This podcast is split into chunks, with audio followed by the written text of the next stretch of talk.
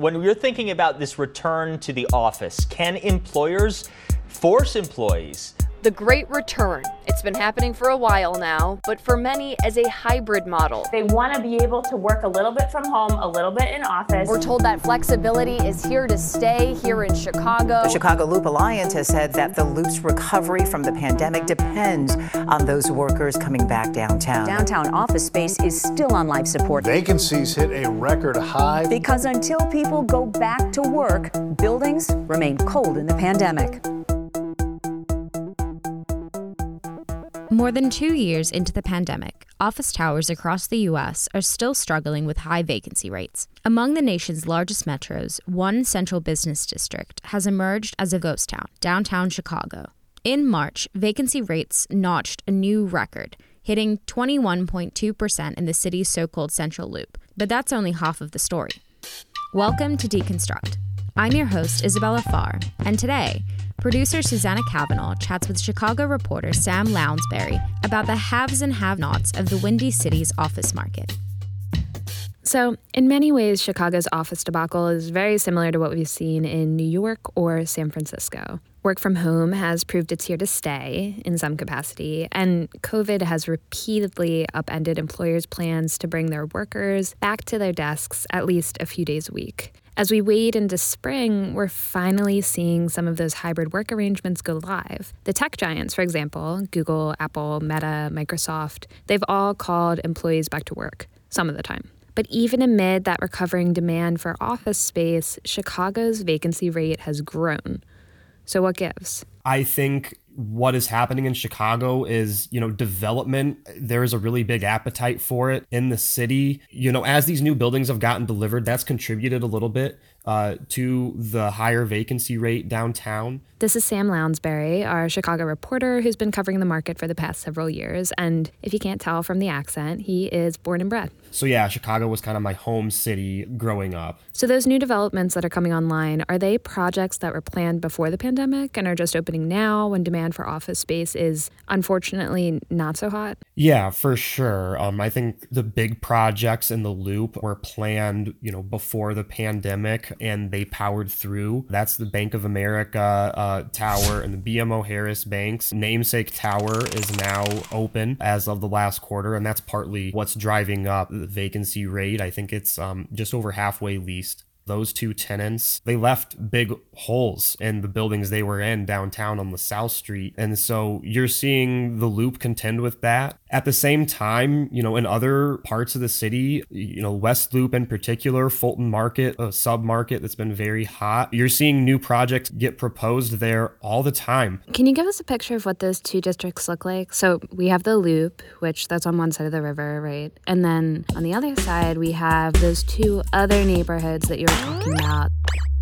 Yeah, so let's start with the more fun side right now. Uh, That is Fulton Market, and that's kind of a sub-market within the West Loop, former warehouse district, meatpacking district that has, you know, kind of turned into a developer's paradise as, you know, some zoning changes have been approved and, you know, real estate prices have gone upward. You know, it's catching a lot of interest. You're seeing new buildings go up. In fact, there are nine thousand different apartment units um, in various stages of planning in the West Loop, which is kind of the greater area just west of the river in Chicago. And that's going to complement a lot of the office that has gone up in that area over the last four to five years, really. Um, since Google moved in about six years ago, took up an entire building in Fulton Market, McDonald's followed suit with a corporate location. And, you know, since then, it has really taken off as a bit of a tech hub. Is it becoming sort of like a live, work, play area? Certainly, yeah. Restaurant Row on Randolph has kind of always been there. You're seeing, I think, the area benefit from that. For sure. You're seeing new retail go in. I mean, it's hard to find a,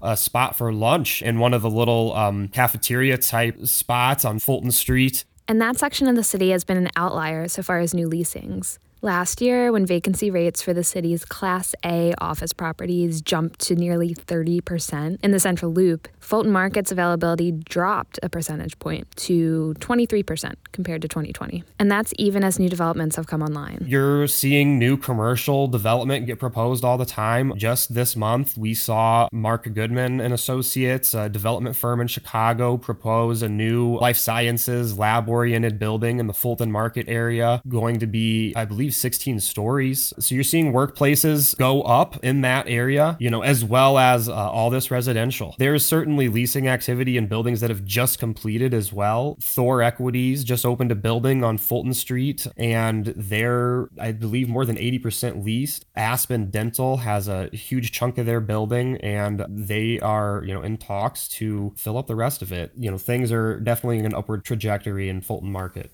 So looking good over there. If we travel over to the Loop, we we cross the river, right? Do we do we walk over a bridge? Yeah, absolutely. Yeah, you can walk over a bridge, get over to the Loop. What you're seeing is, you know, still just a lot of, of vacancy in some of these older buildings in particular. You're seeing a couple landlords run into some loan trouble. Brookfield Asset Management, based in Canada, is turning over a twenty-two floor building, one seventy-five West Jackson Boulevard, became delinquent on a two hundred fifty-eight million dollars loan. Its occupancy was just sixty-three percent as of January this year. Another Loop property, one thirty-five South LaSalle Street, owned by uh, New York-based AmTrust Realty, is perhaps going to have its deed handed to its lender as well. Uh, they were in talks with a special servicer on a one hundred million dollars loan there. And, you know, these are really big real estate players in, you know, international business. And so it does say something about the, you know, status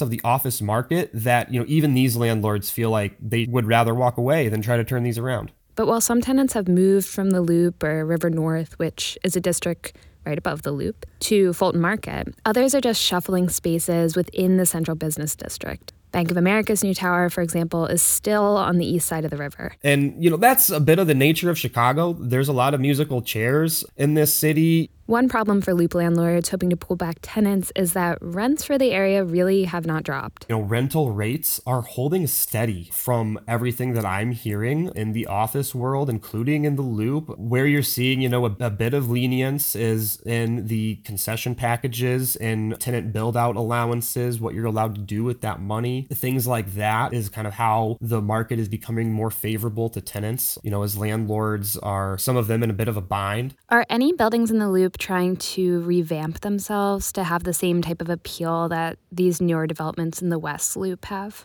Yeah, absolutely. Yeah, the amenities war, you know, is a term that has come up a few times in recent months. For instance, AmTrust Realty, one of their newest hires, Patrick Kearney, talked to me recently. Um, he's, you know, overseeing the Chicago portfolio for the company now and is kind of in charge of a bit of this one hundred million dollars revamp. You know, he told me in the Illinois Center, uh, I think it was, you know, there's racquetball courts, for instance, in like one of the high floors. G- getting some windows into these spaces, trying to get people into higher floors of the building, whether it's in lounges, you know, coffee bars. You're going to see more projects like that, you know, finding ways to have some outdoor hangout space as well, you know, whether that's somehow instituting a terrace or even ground level places where, you know, workers can sort of gather, uh, team together, collaborate a little bit, maybe taking away some floor space that would have been reserved for your sort of top tier, you know, maybe higher paying tenants to have some more common space.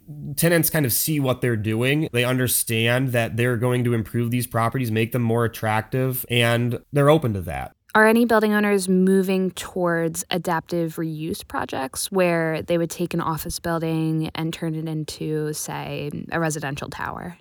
Yeah, so it's been talked about as an absolute necessity. Um, it's kind of a matter of who's going to jump in first. You know, the city is being encouraged to, you know, maybe free up some tax increment financing dollars to help with some of these projects, because what's stopping them from happening is they're going to be extremely heavy lifts. They're going to be extremely expensive. And at the same time, it's one of these things that just absolutely has to happen. You're seeing LaSalle Street um, really be talked about as a corridor that requires some new investment after having a lot of success as this sort of financial capital of the Midwest. Workers have not returned to those buildings for the most part. You're seeing vacancy creep upward. You know, something absolutely needs to be done. You're hearing a lot of talk about student housing, perhaps senior housing. There's a lot of, you know, university students that live in the Loop, and And so there's, you know, certainly a, a demand to want to live in the Loop, but it's just a matter of making it happen in these buildings that were designed to host office workers.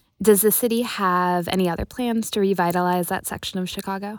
Yeah, definitely. They have talked about closing down uh, a portion of LaSalle Street to vehicle traffic. There is talk of, you know, trying to make some of these LaSalle Street buildings more accessible to the public, you know, allow people in to see some of these grand lobbies. Um, the architecture uh, can be very stunning. Installing more public art on LaSalle kind of through the heart of the Loop has been a strategy that's been mentioned as well. You know, try to turn it into a bit of a place to go. It would definitely still require some reworking, I think, of these buildings' lobbies, especially, you know, trying to get some more retail options, you know, several restaurants, perhaps, um, trying to build the space for that can be a challenge, you know, and like I said, requires investment. But, you know, I, I think if they create more of a retail scene in the middle of Chicago, you know, eventually, I think the city believes people will come. Yeah, I saw the city is hosting a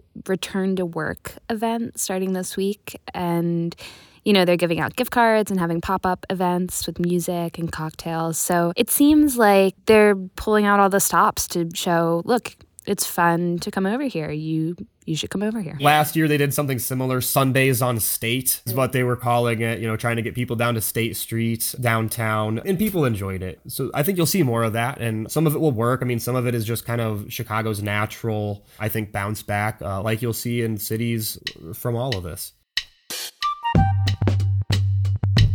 Deconstruct airs every Monday on Apple Podcasts, Spotify, and SoundCloud.